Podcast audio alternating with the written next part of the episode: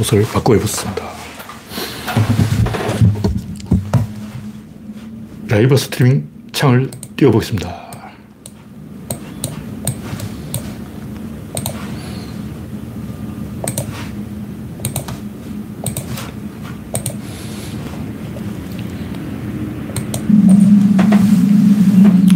네, 아직 입장해 주신 분이 없습니다. 네, 오늘은 2월 27일. 네. 2월의 마지막 두 번째 방송입니다. 2024년. 현재 구독자는 3,301명입니다. 스티브 님이 일발을 끊어줬습니다. 여러분의 구독과 좋아요는 큰 힘이 됩니다. 오늘은 제 시간에 시작했군요. 박신타마님, 반갑습니다. 화면에 이상이 있거나 음성이 나오지 않으면 말씀해 주시기 바랍니다. 그레스방님, 반갑습니다. 우선님, 어서 오세요. 오늘은 정치 시사에 대해서 구조론적인 해석. 뭐 정치를 잘 아는 평론가는 많이 있지만 구조론적으로 보는 건 좀 다르죠. 구조인 눈으로 본다. 내부 에너지 메커니즘 이걸 보는 거예요. 근데 우리가 아주 사소한 일은 전문 지식이 있는 사람이 잘 알아요. 그냥 많이 경험해 봤기 때문에. 그러나 특히 정치 같은 경우는 새로운 거란 말이에요. 이전에 어떤 일이 계속 일어나는 거예요. 그냥 이전에 있었던 일이 계속 일어나면 그 선거 할 필요 없어. 선거 의미가 없다고. 그냥 시험 쳐가지고 1등부터 순서대로 당첨시키라고. 어. 그러면 아스퍼그만 싹 당첨되는 거야. 그럼 시험 쳐서 국회에 뽑으면 올 아스퍼그예요. 올 병맛들이 병맛 공화국이 되어버린 거예요. 나라가 멸망이. 최근에 의사들이 파업하고 있잖아요. 지금 현재 우리나라 문제가 뭐냐면 전국 1등부터 일단 서울대 의대를 다 채워. 그 다음에 연세대 의대, 뭐 고려대 의대, 의대를 다 채워서 지방대까지 의대를 다 채우고, 그 다음에 뭐, 어, 과학자 뭐 이런 거 뽑는 거야. 돈 주는 순서대로 가는 거예요. 그럼 어떻게 되냐. 다 아스퍼그만 모이는 거죠. 그럼 아스퍼그를 어떻게 했냐. 수술, 수술을 못 해. 물론 아스퍼그도 아스퍼그 나름인데 안철수 아스퍼그. 인간 수술 못 하니까 의사 때려치우고 컴퓨터 바이러스 잡는다고 그러고 있잖아요. 이 양반은 의사가 아니고 부적격자예요. 의사의 부적격자라고. 근데 안철수 같은 부적격자다 하면 전부 의사가 되는 거예요. 그 실제로 병원에 보면 간호사가 수술하고 그러잖아. 외국에서는 있을 수 없는 일. 외국인들이 보고, 와, 한국은 미쳤다. 오징어 게임 보고, 야, 오징어 게임을 봤더니 한국에서는 간호사, 사무장, 이런 사람이 수술을 하고 있더라. 만약 미국에서 간호사나 사무장이 수술하고 있으면 재빨리 911에 신고하세요. 이렇게 돼버리는 거예요. 그냥 공부 잘하는 애들 손놀이 둔해요. 저도 손가락이 둔해요. 피아노를 뭐 칠 뿐만 아니라 피리를 못 풀어. 손으로 하는 거 자판도 못 쳐요. 독수리 타법. 왜 김동훈은 자판을 못 쳐가지고 독수리 타법으로 칠까? 그래서 오타가 존나 많아요. 제 글을 보면 오타가 많은 이유가 두 가지 있는데 하나는 글을 수정해서 그런 거예요. 수정하다 보면 잘못 수정해서 그런 거고 또 하나는 독수리 타법으로 치면 오타가 많이 나와요. 그리고 독수리 타법으로 수정을 하니까 상승 효과 두 배로 오타가 많이 나는데 뭐그 외에도 다른 이유도, 이유도 있을 수 있는데 제 글에 오타가 많은 이유는 독수리 타법 때문이고 그는 아스퍼그의 병맛이고 안철수도 저와 똑같은 이유로 의사를 때려치우고 컴퓨터 바이러스를 잡으러 다녔다. 안철수가 아무리 변명을 해도 저는 알아요. 동병상련. 우리 동병상련 아니야. 안철수 딱 보면 불쌍해. 저를 보는 것 같아. 제 얼굴의 그 어떤 특징하고 안철수 얼굴의 어떤 특징이 일치하는 게 그게 아스퍼그들만 아는 코드예요. 아스퍼그들이 딱, 아, 알겠네, 알겠어. 아, 충분히 이해합니다. 아, 이해했어. 아, 설명하지 않아도 됩니다. 아, 납득합니다. 그런 게 있어요. 물론 아스퍼그라고 다 같은 게 아니고, 아스퍼그도 실제로는 자폐 스펙트럼 장애라고 그러죠. 이 말은 스펙트럼이 다양하다. 아스퍼가 다 똑같은 게 아니고, 온갖 희한한 아스퍼가 다 있다. 그래서 아스퍼가 다 수술을 못하는 게 아니고 수술 잘하는 아스퍼가도 있겠죠. 분명히 있어요. 수술만 잘하는 게 문제지. 아스퍼거들은 다 꼴통이기 때문에 보수 꼴통이 되는 거예요. 네. 난나님, 올리오님, 박신다파님, 방비희님, 소장군님, 보리반님, 반갑습니다. 현재 30명이 시청 중입니다.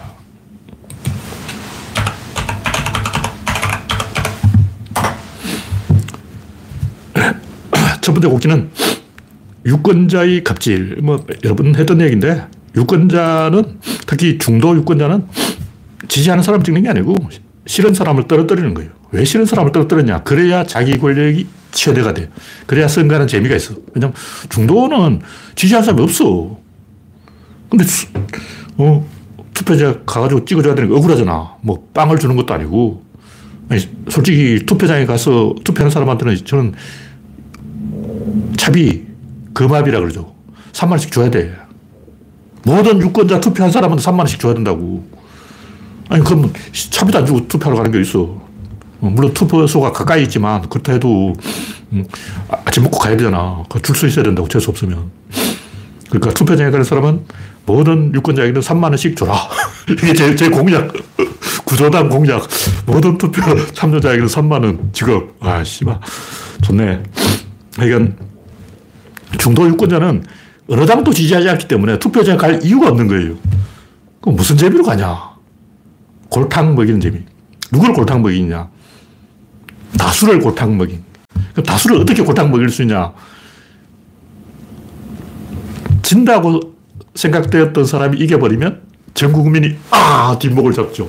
그러니까 트럼프를 찍어버리면 전 국민이 아 아니 전 세계 80억 인류가 아 이렇게 뒷목을 잡는 거예요. 그래서 트럼프 지지자들은 트럼프를 지지한 게 아니고 어떻게 하면 이 80억 인류를 뒷목을 잡게 할 수 있을까?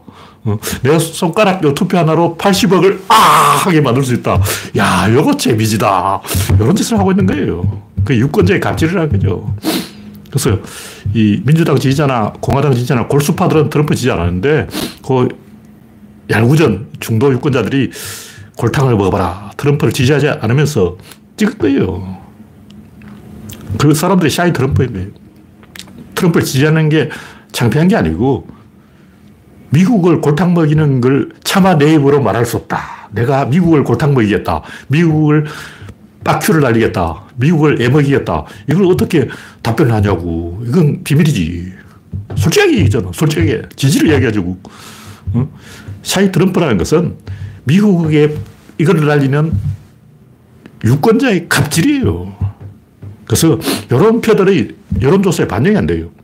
근데 여론 표들은 누가, 누구를 찍냐면 이길 것이라고 예상되는 쪽을 떨어뜨려요. 근데 이번 선거에 국힘당이 이긴다고 지금 조정동이 나팔을 불고 있다고. 그럼 지금 누구를 어, 떨어뜨려야 재미지냐. 민주당은 이미 야당인데 야당을 밟아봤자 그 재미가 없어요. 그거는 흥미거리가 아니야. 저번에 강서을에서 윤석열이 골탕을 먹었는데 그게 재미지죠. 그게 오르가즘 10배라고. 음, 그런 식으로 윤석열처럼 기고만장해서 오만해서 폭주하고 있는 음, 그런 걸 엿먹여야 돼요. 그 미국 유권자는 힐러리를 엿먹인 거예요. 트럼프를 찍은 게 아니라 힐러리를 떨어뜨린 거라고. 힐러리는 이 남편 잘 만나서 공짜 먹는구나. 아, 남편 잘 만나서 대통령 되는구나. 빡큐. 그 심, 심술, 심술. 좌파들한테 좌파들이 흑인 대통령도 만들, 만들었으니까 이번에는 여성 대통령도 만들어보자. 야, 우리 좌파의 전성시대다. 흑인 대통령 나오고 여성 대통령 나오고 그 다음에 게이 대통령 나오고 그 다음에 양성애 대통령 나오고 그 다음에 레즈비언 대통령 나오고 뭐. 이야, 완전히 좌파의 전성시대다. 꼴 보기 싫은 거죠. 그래서 힐러리를 떨어뜨린 거야. 예. 여성 대통령이 싫은 게 아니고 흑인 대통령, 여성 대통령, 다음에는 게이 대통령. 이게 싫은 거예요. 그 다음에 레즈비언 대통령. 그게 싫은 거죠. 그 다음에는 누가 대통령이 되냐면, 터번 쓰고, 인도 무슬림, 인도 사람이 와가지고, 지금 영국 총리도 인도 사람인데, 인도 사람이 터번 쓰고 와가지고 미국 대통령이 되고, 어, 그런 꼴을 못 보겠다. 그래서 트럼프를 찍은 거죠. 이런 진실을 이야기하자고. 그래서, 근데 이런 식으로 이 유권자들이 삐딱하게 투표하는 것은 주로 나라가 망조가 들었을 때예요. 근데 윤석열을 찍은 것은 우리나라 사람이 아, 대한민국이 망조가 들었다. 희망이 없다. 개판 치자. 이왕 자빠진 김에 진흙탕에 둥그러 보자. 똥칠하자. 자살하자. 이런 심들이 찍은 거예요. 근데 2002년은 올바른 투표를 했어요. 왜 그럴까? 그때 대한민국 잘 나가고 있어. 월드컵 상황. 좋잖아. 어려움도 하고, 막 국민연금도 하고, 뭐 지방선거도 하고, 막 김대중 대통령이 계획을 자득해서 대한민국을 바스같이 막 선진국으로 만들어버려. 후진국에 전주에 선진국 가버려. 야 좋다. 게다가 IT, 벤처, 어, 인터넷, 이 때문에 흥분한 거예요. 가슴이 쿵덕쿵덕 뛴 거라고. 그때는 합리적인 생각을 해요. 잘 나갈 때는. 근데 지금처럼 뭐 코로나가 터지고 중국하고 미국이 전쟁을 하고 젊은 애들이 애를 안 낳고 보수적으로 된 거예요. 특히 20대의 보수화는 딱 하나의 이유예요. 저는 3남인데 세 번째 우리 집안이 망하든 말든 그건 형님들이 알아서 할 일이지 제가 신경 쓸 이유가 없잖아요. 큰 형님, 둘째 형님 두 분이 뭐 알아서 하겠지. 저 같은 사람이 집안일 신경 쓰고 막 김씨 가문을 일으켜야 돼. 그런 게 있어. 우리 집은 뭐 돌상놈 집안이기 때문에 가문도 없어. 알고 보니 김씨도 아니야. 상놈 집안이기 때문에 우리 집이 망하든 말든 저 같은 셋째는 자유롭게 어, 제 하고 싶은 거 하는 거예요. 근데 요즘은 다 맞이가 돼가지고 동생이 없어. 그러니까 모든 사람이 가문의 운명을 어깨에 짊어지고 내가 잘못하면 우리 집안이 망한다. 나는 어디에 가야 돼. 난 출세해야 돼. 난 성공해야 돼. 난 돈 벌어야 돼. 이러고 있는 거예요. 보수화된 거라고.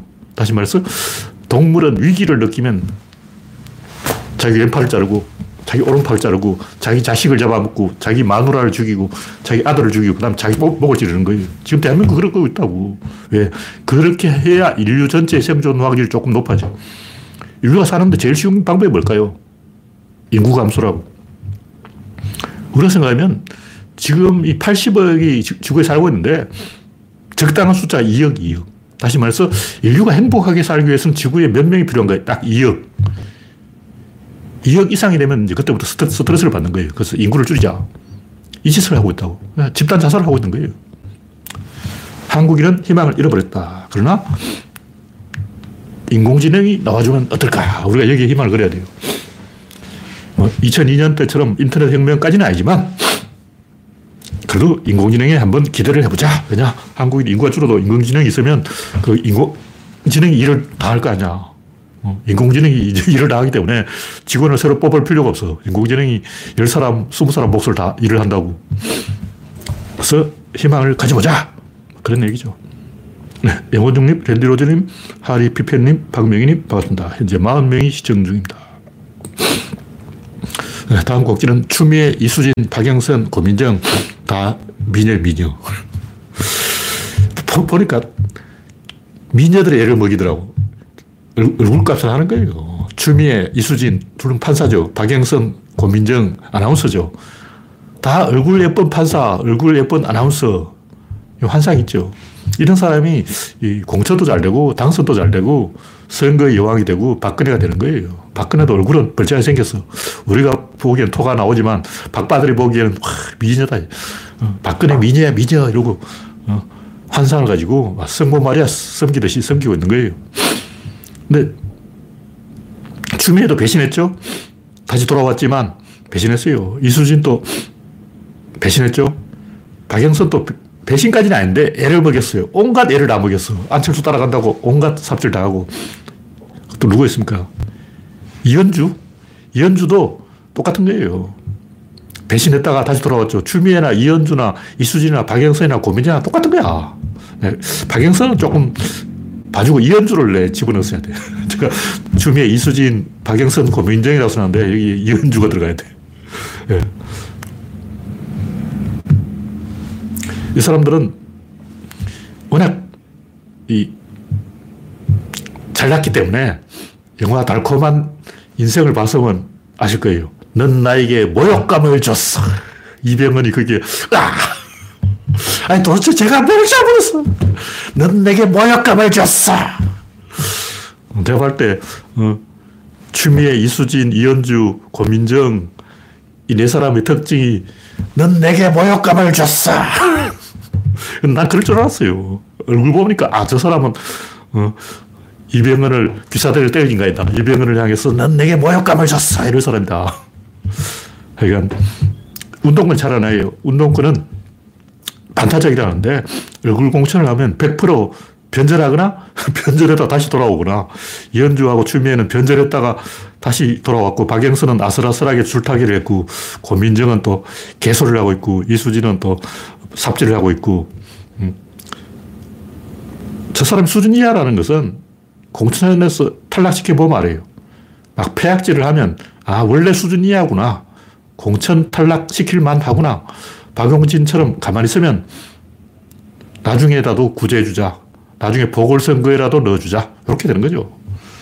그래서 지금 뭐 임종석도 말이 많은데 임종석 잘렸다고 뭐 사보타주를 하고 그러면 영원히 아웃이고 당명을 따르면 다시 기회를 주고 그러는 거죠. 예, 다음 곡기는 조국과 신장식. 사람이 그렇게 없는지 정의당 사람을 어, 뭐 음주운전을 그렇다 치고 정의당 사람을 공천한다는 거예요. 아, 솔직히 실망이에요. 왜냐하면 저는 문재인 정권을 망친 게 주사파라고 보기 때문에 누구라고 이야기는 안 하겠어요. 저한테 들은 게 있어, 들은 게. 그런 사람, 진짜 골수 주사파는 그 청와대 안에 그 숨어 있어가지고 우리가 누구지도 몰라요. 일반인 몰라. 진짜 주사파는 여러 분이 알고 있는 그 사람이 아니에요. 여러분이 이름을 알고 있다면 그건 진짜 주사파가 아니에요. 임종석 이런 사람 껍데기고. 모르는 사람들이 임종석을 주사파다 그러는데 임종석 껍데기야. 그러면 안 되지. 임종석 같은 경우는 주사파 그 중에도 그 물주전자 당번, 뭐 막내, 심부름꾼 이런 데고 진짜 주사파는 드러나지 않았어요. 저는 그런 주사파들이 이 문재인 정권을 망쳤다고 보기 때문에 제가 누구라고 이야기 안 하겠지만 조국이 그런 사람하고 친한 게 아닌가 하고 좀 의심이 들어, 의심이 들어. 왜냐면 이 정의당 믿을 수 없잖아. 하필 정의당이냐고. 뭐, 이 정도만 이야기하죠. 왜냐면 신장 시기에 대해서 제가 잘 몰라요. 이 사람 주사파인지 아닌지 제가 아는 것도 아니고 또 주사파도 급이 있어요, 급이. 막내 주사파 이거 쳐주지도 않아 왜냐면 주사파는 개인 숭배를 해요. 개인 숭배를 한다는 것은 같은 주사파끼리 선골, 진골, 육두품, 오두품, 사두품 차별을 하는 거예요. 그러니까 선골 진, 주사파가 진짜 주사파라고. 왜냐, 품성론. 주사파는 품성론을 얘기해. 품성 1위, 품성 2위, 품성 4위, 품성 5위. 이거는 불가촉 천민. 그러니까 같은 주사파라도 불가촉 천민이 있기 때문에 내가 볼 때 임종석은 불가촉 천민 주사파야. 오리지널 주사파는 쳐주지도 않아요. 그 성골 주사파는 아예 다 신분이 노출이 안 돼 있어요. 일반인들은 잘 몰라. 그게 바로 김일성의 품성론이라는 거죠.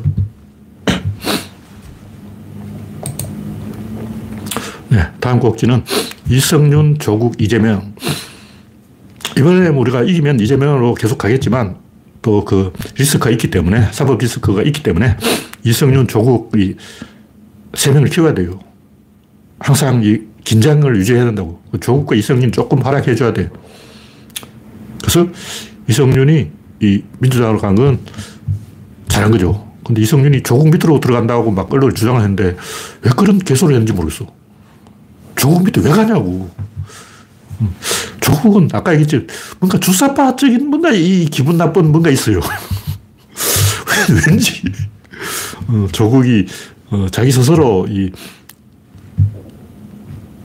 그 조금 음, 아는 사람 행세를 해서 어, 주사파 혐의를 벗으면 되는데 제가 봤을 때 조국은 좀 애매한 행보. 제가 조국을 잘 알기, 아는 게 아니기 때문에 저 같은 뭐 정치 비전문가는 더 이상 깊이 안 들어가기 때문에 하필 그 어, 주사파 혐의를 받는 어, 정의당 사람을 공천하려고 그러냐. 그런 거죠. 그래서 이성윤이 조국 밑에 들어간다는 건 제가 볼때 태생적으로 어울리지 않는다. 그렇게 봅니다. 따져보면 다 문제가 있어요. 뭐 이성윤도 뭐 뒷조사해 보면 뭐가 있다 그런 얘기도 있고, 저는 이제 정치를 깊이 들어간 사람이 아니기 때문에 이성윤도 뭐 누구하고 친하다, 뭐 고민정도 누구하고 친하다, 뭐 이수진이 어, 판사 누구하고 친하다, 뭐 이런 얘기 저는 이제 한쪽 귀로 듣고 한쪽 귀로 흘려 들어요. 아, 이, 잊어버려요. 그건 중요한 게 아니고 과거에 뭐 주사파도 상관이 없어요. 그냥 어차피 껍데기 주사파고 선골 주사파가 아니야. 하여튼 문재인 대통령이 잘못한 것은 제가 볼때 주사파 인맥론은 품성론에 너무 경도되었다고 보는 거예요. 물론 문재인이 그렇다는 게 아니고 문재인 정권 초반에 제가 쫙 기대를 보니까 다 얼굴 잘생긴 사람, 학벌 좋은 사람만 들어가는 거예요. 이게 주사파 품성론이에요. 왜 문재인 정부의 내각은 다 미남, 미녀만 있고 다 학벌이 좋냐고, 다 명문대만 있고 서울대만 빌어주냐고. 그게 품성론이에요. 볼때 문재인이나 주사파 쪽 사람들이 너무 그 옛날 운동권의 유행, 그 철진한 품성론에 영향을 받아가지고 교과서적인 모범 그, 어, 범생이, 반장, 제가 좀 삐딱한 애, 이상한 애를 안 뽑고, 원래 정치판이라는 것은 좀 삐딱한 애를 뽑아야 돼. 왜냐면 그게 정치야. 제가 오늘 오자병법을 이야기하려고 그러는데 오자병법에 보면 비겁자도 키워주고 도망친 사람도 키워주고 패배한 장수도 키워주고 이러라고 돼 있어요. 잘하는 사람, 예쁜 사람, 귀여운 사람만 키워주면 아까 얘기했듯이 아스퍼그만 딱 뽑히는 거예요. 서울대 의대 나왔다면 전부 아스퍼그라고 보면 됩니다. 그 반이 아스퍼그야. 그런 사람한테 수술 맡기겠어요? 아스퍼그 수술 못해요. 물론 잘하는 아스퍼그도 있어요. 수술만 하, 저, 잘하는 아스퍼그도 있어 요. 저는 이재명이 공천해도 아주 잘할 거라고 보는 건 아닌데, 문재인이 공천한 표창원, 김종인, 양양자, 이철희, 조홍천, 조정훈, 고민정, 이수진, 전윤철 이 사람 지금 어디 있어요? 정말 이 사람 다 마시갔어. 이 중에 한두 명좀 괜찮은 사람 있는지 모르겠는데 하여튼 제가 보기에는 표창원, 김종인, 양양자, 이철희, 조홍천, 조정훈, 고민정, 이수진, 전윤철은 다 마시갔다. 손혜원도 마시갔다. 이, 문재인 잘못이라고 보는 건 아닌데 제가 볼 때 여기에 뭔가 문제가 있다고 봐요. 이 책임져야 될 사람이 있어. 왜냐면 문재인이 이 사람들 공천했지만 문재인도 사실 얼굴마담이에요. 왜냐면 그 많은 인재를 문재인 혼자서 다 면접 봐가지고 다 하냐고. 누군가 추천한 거 아니야. 누군가 문재인에게 이 사람들을 추, 추천했다고 양양자를 뽑아야 된다. 주, 조정훈을 뽑아야 된다. 고민정을 뽑아야 된다. 이수진을 뽑아야 된다. 그 사람이 임종석이냐? 하여간 임종석, 이인영, 이, 김민석 3대장이죠. 이 사람들이 왜 문제냐 하면 그 당시 운동권에 품성론이 있어가지고 개인 숭배를 했어요. 김일성을 개인 숭배하다 보니까 임종석도 개인 숭배, 이인영도 개인 숭배, 김민석도 개인 숭배 이렇게 된 거죠. 그 사람 꼭 나쁘다는 건 아니에요. 그냥 그것 한때 유행이지. 잠시 그렇게 떠들었지. 그러고 놀았죠. 근데 제가 때그 사람들이 제가 때이 배타적이에요, 배타적. 좀 인재를 폭넓게 안 쓰고 우리 편만 쓰겠다. 이거는 굉장히 어리석고 위험한 생각이에요. 이재명도 정신 차려야 돼요. 말 잘 듣는 우리 편만 쓰겠다. 이게 아니고, 아까 얘기했듯이 오자병법에 의하면 실패한 사람, 도망친 사람, 배신한 사람 다 쓰는 게 오자병법이라고. 그럼 어떻게 하냐. 정치력으로 해결해야 된다고. 내가 정치를 잘해서 잘못된 사람까지 다 올바른 길로 인도하겠다. 이현주는 한 번 배신했으니까 또 배신한다. 이러면 안 되고, 한 번 배신한 놈이 또 배신 못하게 내가 막아버리겠다. 이런 정치력 발휘, 이런 관점에서 봐야지 내 사람을 심겠다. 이렇게 하면 그거는 자기가 능력이 없다는 걸 인정하는 거예요. 난 능력이 없어. 그런 얘기라고. 문재인은 워낙 그 말이 없는 사람이라서 제가 문재인 대통령이 정치력을 발휘하기를 별로 기대를 안 했어요. 왜냐? 문재인이 막 사람 만나고 그거 좋아하는 사람이 아니야. 원래 정치를 잘하려면 사람 막 만나고 다녀야 돼. 하루에 10명씩 만나고 다녀야 돼. 문재인 이야기 들어보니까 막, 이 인재를 뽑을 때도 식당에 가가지고 문 앞에 다 가져 있다는 거. 아, 한마디도 안 하고 가만히 있대. 그래서 다음날 또 오는 거야. 또 와서 가만히 앉아있대. 밥만 먹고 가는 거야. 삼고초려요. 그래서 그 며칠 동안 밥만 먹고 가니까 주인장이 답답해가지고, 왜 왔슈. 저를 공천하려고 왔슈. 그럼 날 영입해 가슈. 이렇게 됐다는 거예요. 근데 유비는 안 그랬어요. 유비는 존나 말이 많아. 유비는 제갈량 같은 삼고초려를 해도 그냥 밥만 먹고 가는 게 아니고 수다 좀 떨고 어, 농담 따먹기도 좀 하고 간다고. 유비는 진짜 말 많은 사람이에요. 왜 그걸 알 수 있냐면 유비가 말하는 삼국지에 나오는 그 이야기들 유비 본인이 지어낸 거예요. 유비가 조조하고 만나서 막 젓가락을 떨어뜨렸다. 이거 누가 지어낸 얘기 유비가 지어낸 얘기예요. 그때 관우가 조조를 죽이려고 했다. 이것도, 이것도 유비가 지어낸 얘기야. 그러니까 유비에 대해서는 에피소드가 존나 많은데 그 에피소드의 창작자가 누구냐? 유비 본인이라는 거죠. 그렇게 이 말을 잘하는 사람이 정치를 잘하는 거예요. 문제는 과묵한 사람이에요. 이재명은 말을 잘하는지 잘 모르겠는데 정치는 말을 잘해야 된다. 다음 꼭지는 전쟁은 기본이 4년. 수세에 몰린 우크라이나가 전쟁을 끝내야 되는데 원래 이런 거 자기 스스로 해결 못 해요. 누군가가 압박을 해야지 본인이 스스로 막 해결하는 이승만이 전쟁 끝냈습니까? 아니죠. 이승만은 끝까지 전쟁을 하려고 방공포로 석방이라고 핑계로 사실 이 북한에 잡혀간 포로를 북한에 갖다 바친 거예요. 방공포로 석방이 아니고 북한에 끌려간 국군 포로를 북한에 팔아먹은 거라고. 이승만은 북한에 끌려간 포로를 북한에 상납한 사람이에요. 그렇게 봐야 돼요. 남한이 방, 포로를 석방 안 하는데 북한이 안 돌려주는데 북한이 국군 포로를 돌려주겠냐고. 이름이 좋아서 방공포로 석방이지 실제로는 국군 포로 김일성한테 상납 이거라고. 그래서 금성전투가 벌어진 거예요. 그래서 또 수만 명 죽었죠. 그 이승만 때문에 북한에 끌려간 포로들이 돌아오지 못했을 뿐만 아니라 필요하지 않은 금성전투를 해서 또 수만 명이 죽었던 거예요. 도대체 이승만 한 명 때문에 몇만 명이 죽은 거냐고.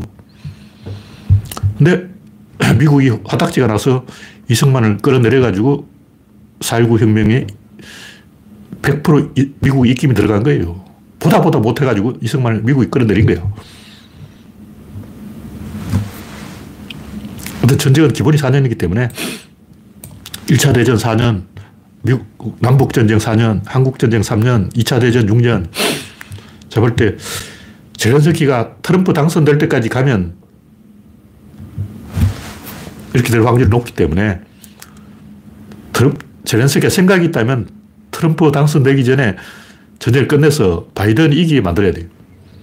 그냥 바이든은 유태인하고 친하기 때문에 유태인의 어, 지지를 받는 바이든과 유태인의 하고 원수가 된 트럼프하고 정책이 반대라고. 그래서 젤렌스키 유태인이잖아. 트럼프 유태인 싫어해. 바이든은 유태인을 좋아해. 여기서 답이 나오는 거예요. 젤렌스키가 살려면 바이든을 살려야 되고, 젤렌스키 유태인이고, 바이든이 살아야지. 트럼프가 당선되면 이거라고. 그러려면, 어, 선거하기 전에, 올 9월이 오기 전에, 가을이 오기 전에 전쟁 끝내야 돼요. 겨울까지 끌고 가면 결국 트럼프 당선되고, 젤렌스키는 이거야. 제가 이 얘기를 하는 이유가 뭐냐면, 우크라이나 전쟁이 일어났을 때 누구도 전쟁이 이렇게 오래 끌 걸 예상하지 못했다. 이렇게 신문기사에 써놓은 거예요. 근데 저는 분명히 말했지만 전쟁 원래 안 끝난다고 얘기했어요. 전쟁은 시작할 수는 있어도 끝을 낼 수는 없다. 그게 전쟁이다. 우크라이나 전쟁이 터질 때 제가 그 얘기를 한 거예요. 전쟁은 시작할 수는 있어도 끝은 낼, 낼 수 없는 게 전쟁이라고. 불을 지를 수는 있어도 불을 끌 수는 없어요. 하여튼 푸틴이나 젤렌스키나 둘 중 한 명이 죽으면 전쟁이 끝났는데 푸틴이 아직 죽을 기미가 안 보이기 때문에 젤렌스키가 죽어야 전쟁이 끝난다. 그런 얘기죠. 왜?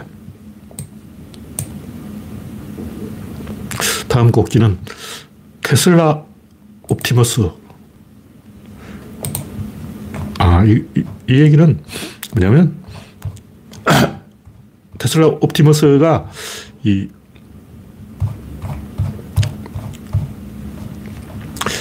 걷는 게 나아졌다. 뭐 이런 얘기였는데, 그게 걷는 거냐? 어. 그 얘기를 하고 싶은 거예요. 그게 걷는 걸까? 학습을 시킨다 그러는데, 학습을 시키려면 일단 하드웨어를 한 100가지를 만들어야 돼. 다시 말해서 로봇 형태를 다르게 한 100가지 형태의 로봇을 만들고 서로 경쟁을 시키는 거예요. 그러니까 100가지 로봇을 동시에 학습을 시키는 거지. 그래 놓고 그 중에 제일 잘 걷는 로봇을 하나 선택해야 되는 거예요. 그냥 로봇 한 개 만들어 놓고 학습시킨다는 건 제가 볼 때 이거는 넌센스예요. 왜냐면 아직 로봇에게 걷는 훈련을 시키고 있지 않아. 물론 이제 보는 사람에 따라서는 한 달 전보다 많이 나아졌다 그러는데 많이 나아졌는지 모르겠는데 지금 현재 걷는 게 아니에요. 걷는 흉내를 내는 것도 아니야. 이상한 걸 학습하고 있는 거예요. 걷는 학습을 시켜야 된다고. 그럼 지금 현재 걷는 학습을 하고 있냐고. 그럼 신체 구조, 골반 구조, 기계적으로 하드웨어가 다른 것을 한 100가지, 1000가지 만들어 놓고 서로 경쟁을 시켜가지고 어느 쪽이 더 빨리 학습하냐. 이걸 훈련을 해야 되는 거죠. 물론 이제 보스톤 다이나믹스하고 힘을 합치면 얘기가 달라질 수 있는데 지금 현재로는 이 걷는 학습이 아니고 이상한 걸 학습하고 있어. 걷는다는 것은 이딱 똑바로 서서 이 발을 내밀어서 걷는 게 아니라 이게 상체를 기울여야 돼요. 일단 이, 이, 이 자세가 안 보이는 거예요. 그러니까 이게 걷는다고 할 수 있냐. 일단 이렇게 돼야 되는데 제가 사진을 올려놨는데 자세히 보면 전체적으로 신체가 이렇게 앞으로 기울어 있어요. 이 상태에서 이렇게 밀고 가는 거예요. 더 기울면 자빠진다고. 자빠지지 않게 받치는 거예요. 그리고 또 자빠지고 또 받쳐. 자빠져 또 받쳐. 계속 자빠지기와 받치기를 계속 반복하는 게 걷는 건데 이게 걷는 메커니즘이라고. 근데 아직 옵티머스는 걷는 메커니즘에 대한 로봇 신체 구조가 걷는 로봇이 아니야, 지금. 현재로는 답이 안 보이지만 워낙 이 뚝심이 좋은 양반이기 때문에 잘 할 것이다. 그렇게 기대를 해보는 거죠. 네. 다음 곡은 오자병법, 손자병법. 아, 이건 또 하루 종일 이야기 하는데 하고 있어. 칭칭총 하고 있어. 약간 끊어졌다가 다시 연결됐다는 거예요. 정상적으로 나오고 있는지 잘 모르겠는데, 정상적이라고 보고, 화면이 잠시 중단되었습니다. 란차스트 법칙, 이게 뭐냐면, 쪽수 하나로도 많으면 약간 유리한 게 아니고 압도적으로 유리하더라. 는 거예요. 우리가 생각하면 일본군은 선열이 굉장히 뛰어나요. 제로센이. 그리고 속도가 빨라. 그 와일드캣은 느려. 버팔로라는 별명이 있었는데, 버팔로처럼 느리다. 굶든 전투기죠. 굶든 전투기와 빠른 전투기가 붙으면 당연히 제로센이 이기죠. 근데 앞, 치면 나란히 가다가 제로센을 만나면 양쪽으로 딱 벌려져요. 이렇게 간다고. 그러면 앞에 가던 제로센이 둘 중에 하나를 선택을 해야 되는 거예요. 어느 쪽을 선택하든 한 놈이 꽁문을 잡아 때리는 거죠. 그럼 제로센이 앞에 있는 전투기를 격추시켜봤자 와일드캣은 무장이 튼튼해서 기관총이 맞아도 어, 터지를 안 해. 그래서 와일드캣은 격추가 안 되고 제로센은 완전히 종인짝이에요, 종인짝. 설정 맞아도 다 터져버리는 거예요. 그래서 압도적으로 이 미군이 이겼어요. 근데 여기서 중요한 것은 약간 이기는 게 아니고 존나 이긴다는 거예요. 이게 이제 제가 100명 대 99명의 싸움이라고 비교하는데 우리가 생각하면 100명과 99명이 싸우면 비슷할 게 아닌가. 그렇지 않아요. 왜냐면 전투라면 꼭 진을 치기 때문에 오전 내내 싸워도 사, 사망자가 발생 안 해요. 왜냐면 갑옷을 입고 방패를 들고 딱 숨어 있다고. 다 이렇게 이러고 있는데 어, 느 바보가 죽겠냐고. 왜 갑옷을 입겠냐고. 안 죽으려고 갑옷을 입는 거예요. 그러다 보니까 잘 안 죽어. 그리고 다 이 동료의 방패 속으로 숨는 거예요. 왼손에 방패를 들고 오른손에 창을 들리기 때문에 다 왼쪽에 방패가 있다고. 방패가 존나 커. 거기 방패 뒤에 숨어가지고 있기 때문에 아무도 안 죽어요. 근데 이 한 명씩 짝을 짓다 보면 100명째 한 명이 남는 거예요.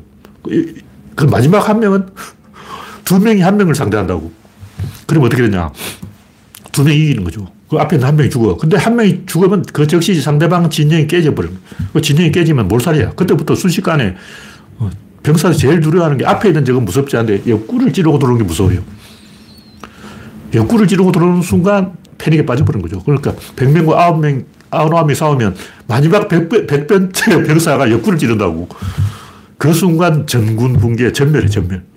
이걸 잘 이용하면 모든 국면에서 우리는 100명, 상대방은 99명. 이렇게 하면 이기는 거 아니에요. 근데 만약 상대방이 그걸 알고 우리는 101명으로 받으면 어떨까? 그때는 항우가 나서는 거죠. 항우는 두 사람 몫을 하기 때문에 항우를 맨귀퉁이에 붙여야 돼요. 그리스의 팔랑크스는 제일 이제 노련한 전투 경험이 많은 병사를 우익에 붙이고 좀 이제 신참은 좌익에 붙여요. 그래서 전체적인 숫자를 많을 필요 없고 그 순간의 우위만 달성하면 된다. 그러면 상대방을 전멸시킬 수 있다. 그, 그걸 하려면 상대방보다 한 명이 많아야 된다. 근데 그걸 알고 상대방이 더 많은 병사를 가져오면 항우가 있어야 된다. 항우가 돌파를 해버리면 게임 끝이야. 그래서 항우가 적은 숫자로 압도적인 3만으로 56만을 이겼어요. 이게 가능할까? 가능합니다. 아까 얘기했지. 100대 99 상황을 계속 만들면 돼요. 계속 상대방이 자멸하도록 만들어버리면 돼요. 그럼 항우가 없으면 어떻게 될까? 훈련을 해야 되는 거죠. 그 전투의 법, 본질은 첫째는 쪽수의 법칙. 무조건 한 명이라도 많으면 이긴다. 두 번째는 소, 적은 숫자라도 순간적인 다수를 만들어낼 수 있다. 그럼 어떻게 하느냐? 첫째, 기세. 기세를 타고 있으면 두 명의 효과가 나는 거죠. 항우가 기병인데 말을 잘 타는단 말이에요. 말 타고 그냥 밀어붙여버리면 기병 한 명이 보병 여덟 명 몫을 해요. 그리고 그 당시 기병 여덟 명이 전차 한 대, 전차는 말네 마리가 끄는 마차예요. 그래서 전차 한 성은 기병 8명, 기병 8, 한 명은 보병 8명 몫을 하는 거예요. 그 기병 하나가 돌파를 해버리면 나머지 이 보병 전선은 그냥 무너져 버려요. 그럼 여기서 이제 누군가가 그 상대방의 돌파를 막아버리면 무적의 문제가 되는 그게 뭐냐 탱크죠. 탱크를 어디서 데려와야 되는데 그걸 어떻게 탱크를 데려오냐.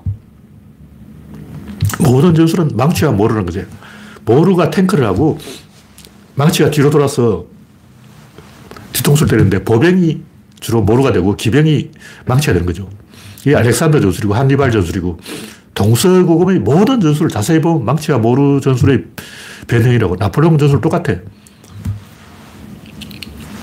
나폴레옹은 빠른 기동을 통해서 상대방이 한 대 모이기 전에 재빨리 가서 이 망치와 모르를 만들어내는 거죠.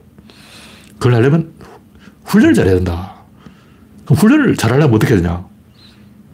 도, 인, 이, 예. 네 가지가 있어야 돼. 도라는 건 뭐냐면, 아까 얘기했듯이, 이기는 원리를 이야기하는 거고, 쪽수가 많으면 이긴다. 그게 도고, 인은 뭐냐? 누군가 탱크 역할을 해줘야 돼요. 그게 인이고, 의는 뭐냐? 한 사람이 탱크 역할을 할때 뒤에서 공격을 해야 돼. 한 사람이 존나게 탱크하고 있는데 다른 사람이 놀고 있으면 의리가 없는 거죠. 아군끼리 협력을 하는 게 의. 얘는 뭐냐? 그럼 약속을 지켜야 돼. 서로 사전에 입을 맞춘다고. 1소대 이쪽으로 하고 2소대 이쪽으로 같은 날, 같은 장소에 도착하자. 이게 약속을 해야 되는데 그 약속이 지켜지는 게 얘라는 거죠. 그럼 그걸 어떻게 가능하게 할까? 도, 인, 이, 예를 가능하게 하는 건 유교의 어, 가르침이라는 거죠. 그래서 중국이 유교를 배울 때는 항상 이겼어요. 근데 도교를 배울 때는 다 망했어요. 근데 보통 보면 중국이 건국 초기에는 유교를 하다가 조금 지나면 이제 도교로 바뀌어요. 근데 반대로 한나라는 초반부터 도교였어. 도교로 하다가 다시 유교로 갔다가 다시 도교로 가서 망했어요. 근데 모든 중국 명나라, 송나라, 뭐 청나라 똑같아. 망하는 법칙이 있어요. 유교하다가 도교로 가서 망하는 거예요. 항상 같은 코스로 망해요. 특히 왕실이 도교를 믿어요. 그래서 명나라 이 말력제는 도교 무위의 정치 아무것도 하지 않는다. 그래서 망해버려요. 이런 식으로 손자병법과 오자병법을 비교해 보면 인간들이 얼마나 대가리가 나쁜지 알 수 있어요. 손자병법 요첫 페이지만 읽어봐도 아, 사기치네. 딱 거짓말이잖아. 병법은 속임수다. 꾀라 그래, 꾀. 꾀도. 속임수라는 게 뭐냐면 손자병법이 사기라는 얘기예요. 사기 가지고 못 이겨요. 근데 문제는 중국 사람이 손자병법을 가지고 야, 전쟁은 사기야. 내가 사기를 치겠어. 16경. 일본군 왔냐? 내가 딱 어, 일본군 어, 권위 씨를 딱 만나가지고 정상회담을 딱 때려버려. 그 일본군한테 노가리를 까가지고 속여버려요. 어, 그럼 전쟁 끝. 세치 혓바닥으로 일본군을 물러가게 할 수 있다. 이게 바로 손 안 대고 코프는 싸우지 않고 이기는 손자병법. 이거 하다가 사망. 중국 역사에 보면 손자병법 하다가 전멸한 게 한두 번 아니에요. 우리나라도 있는데 조광조 여진족이 쳐들어온다니까 아, 내가 편지를 써버리겠어. 내가 명필 편지를 멋지게 써버린 거야. 여진족이 편지를 딱 읽고 아 감동을 도가니. 어? 조광조의 편지에 감동해서 여진족이 막 죄송합니다 하고 막아 여기 알고 보니 조선 땅이군요. 남의 땅에 어, 들어왔으니 제가 신뢰를 범했습니다 하고 막 후퇴한다는 거예요. 근데 함경당 원래 여진족 땅이에요. 원래 그건 조선 땅 아니야. 세, 세종대왕이 뺏은 거예요.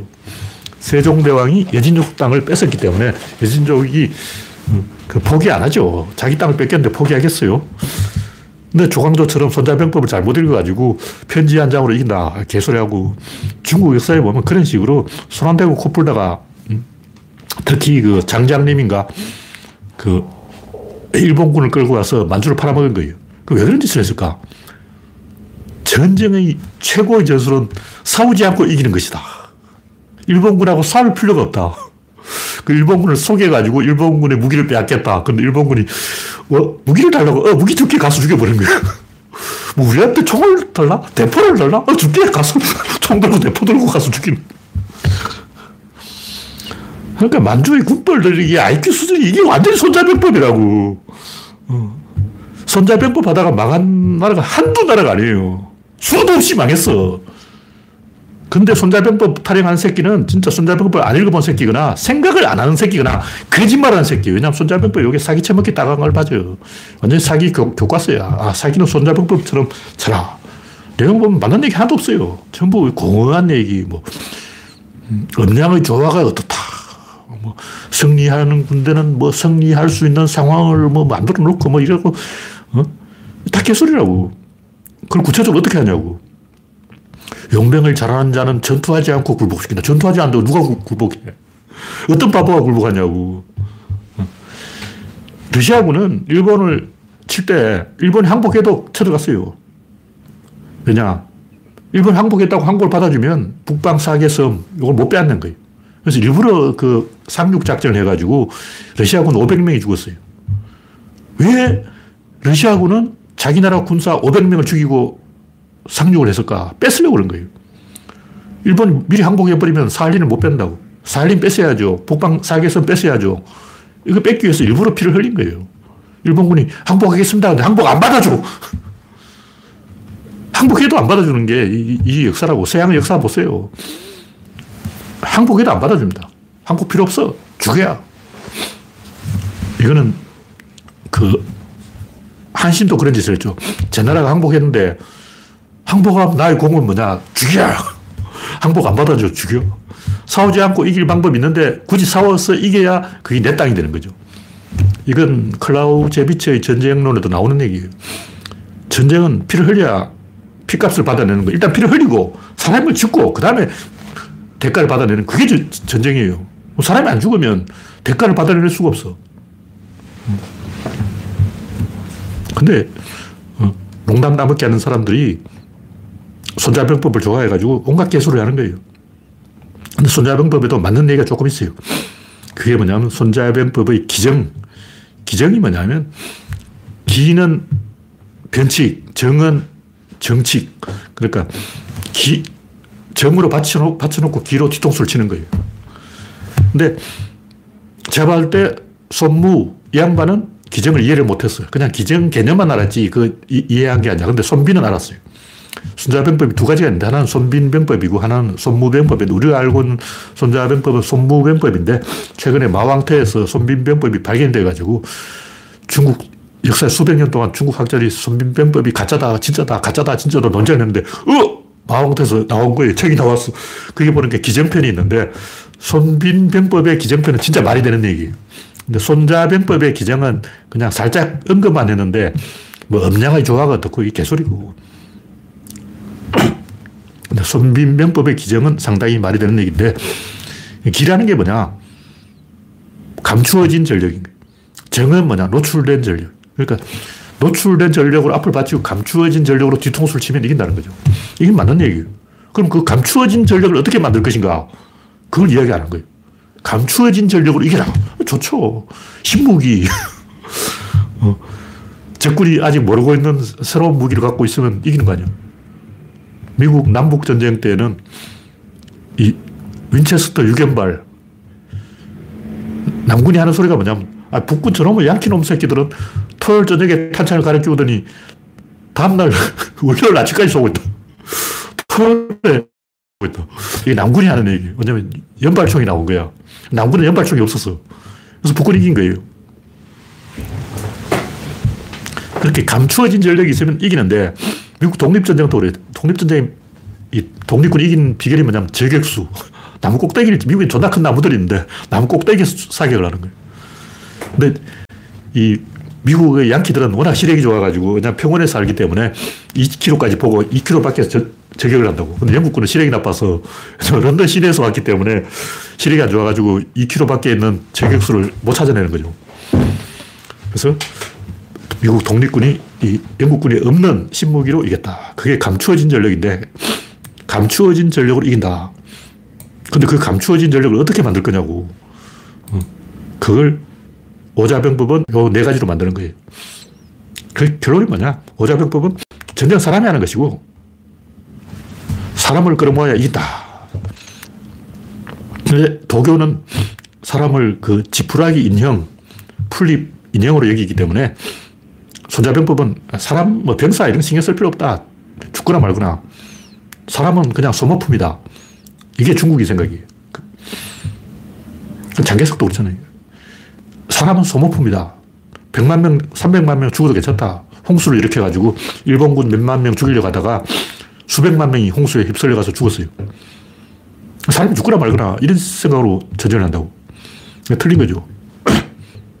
도와 인과 이와 애로 사람을 사랑해야 전쟁이 있다. 그러니까 사람을 존중하는 전쟁을 해야 된다. 그런 얘기죠. 전쟁을 하려면 정예가 있어야 되는데 그 정예를 만들려면 도와 인과 이와 애가 있어야 된다. 좋은 정치를 해야 어, 사람이 만들어지고 사람이 만들어져야 전쟁이 이긴다. 그런 얘기예요. 이게 진실이라고. 그 전쟁 진실을 이야기해야지 그냥 뭐 속임수다. 한 번 속지 두 번 속냐고. 안 속어요. 속임수라는 게 맞아요. 속임수는 맞는데 어떤 바보가 속아주냐고. 속이는 방법까지 이야기해야 돼요.